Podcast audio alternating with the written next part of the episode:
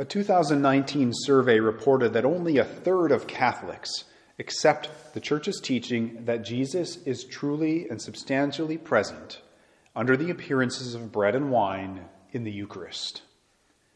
As Bishop Robert Barron uh, explained to his brother bishops, this is a spiritual disaster. The Eucharist is the core of our faith, and yet most Catholics reject it. This inspired Bishop Barron to call upon our nation's other bishops to act. And the result is this national Eucharistic revival in the United States, a three year long effort to deepen our understanding of and devotion to the real presence of Jesus in the Most Holy Eucharist. This isn't anything new. I hope you've heard something about it because it began actually last year in June of 2022. And it began with a, the first year being devoted to di- diocesan revival. In our diocese, there was a Eucharistic Congress at the University of Mary, and Bishop Kagan went to each of the deaneries and visited for a holy hour to mark this diocesan year of the revival. The second year of this revival is the parish year, and that's the year we're currently in. Parishes are encouraged to redouble their efforts at teaching and practicing Eucharistic worship and devotion. And then finally, the third year is a national year. In that year will be held the first National Eucharistic Congress in 50 years.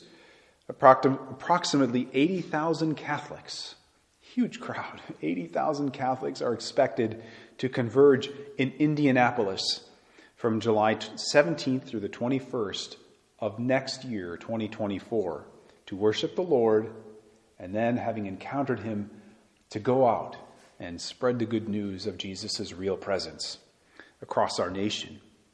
If that interests you, going to the Eucharistic Congress in Indianapolis, see uh, the poster on the bulletin board out there because our diocese is taking busloads of people to that place. Uh, so, yeah, sign up, go if you can. But as I said, right now we're in the parish year of the revival. And at our fall clergy conference, Bishop Kagan discussed his newest pastoral letter entitled, It is the Lord. And Bishop asked us to preach about this letter to aid in our Eucharistic revival at the parish level. So, all that is by way of introduction. To that end, I'm going to be spending today and in the last few Sundays before the start of Advent to teach based upon our bishop's letter. I encourage you to read it, the letter. We do have some copies on the table out there, and you can find it on the diocesan website. You know, if we run out of copies and you can't get on the website, I can print one for you if you'd like. And it's short. It's only like 12 pages long, and it's worth a read.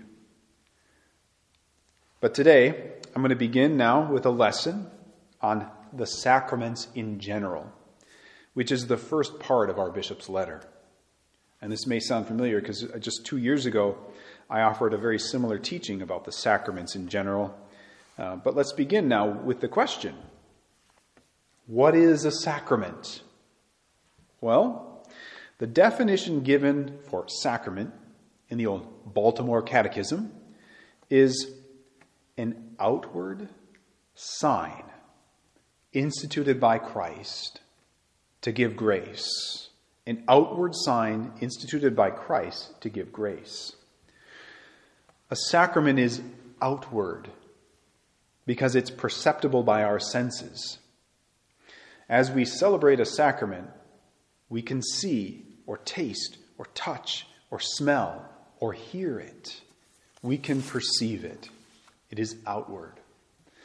And it is a sign, because like all signs, it points to something else.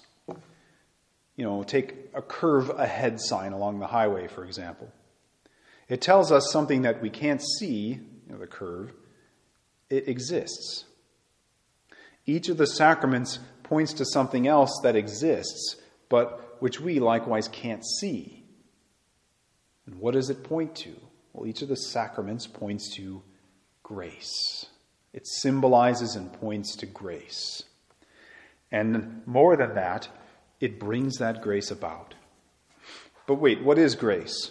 Well, in short, grace is a free gift, free gift from God to help us live a holy and happy life. As the definition pointed out, the sacraments were created to give us this help, this grace. The seven sacraments are conduits of God's grace.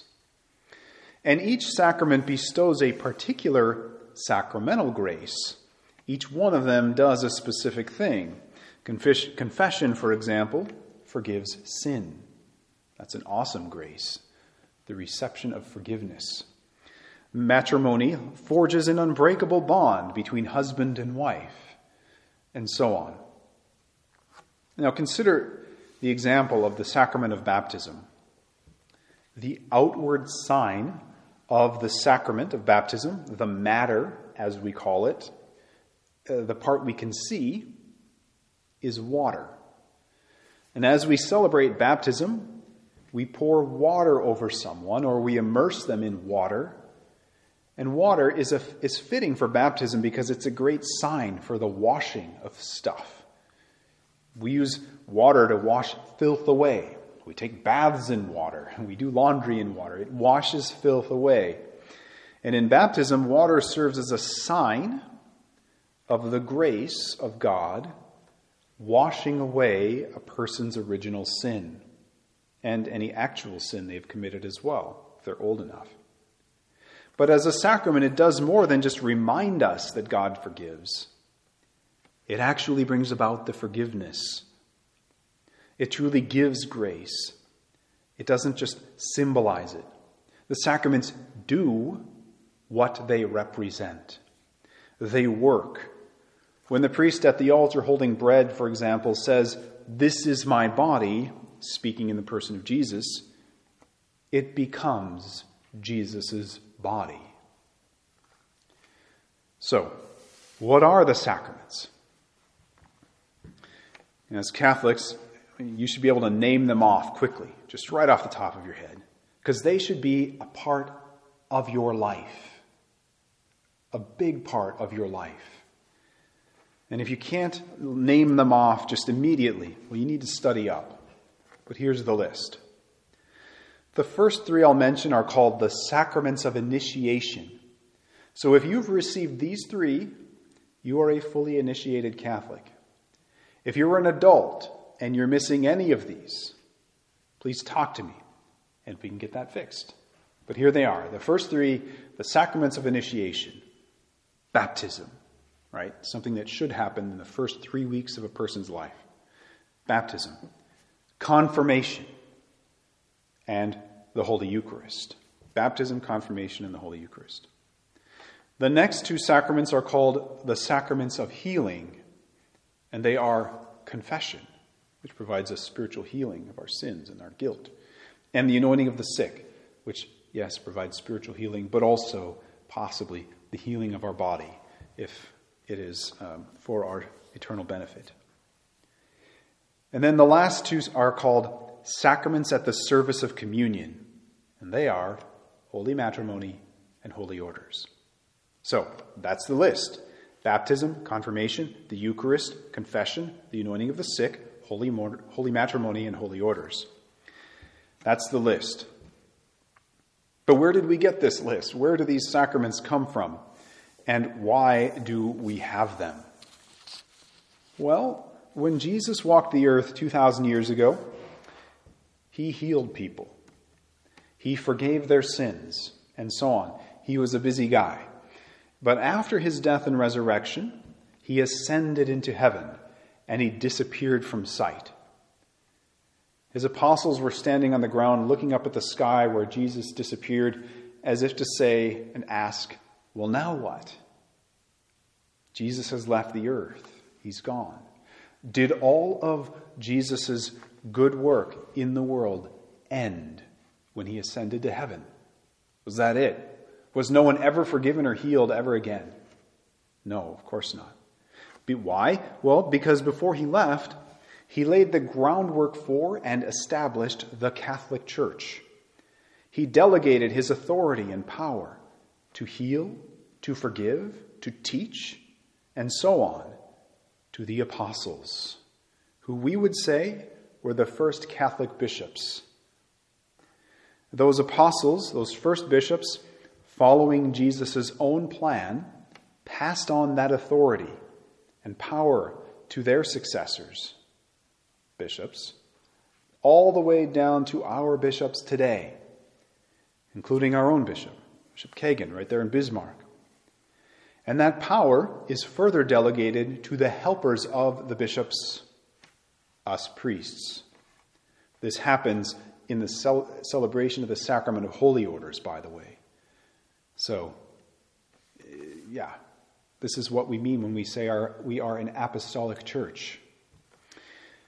Well, and one of the main ways that Jesus continues to work in the world via the church is through these seven sacraments, celebrated by these ministers who have been given the authority by Jesus to celebrate them.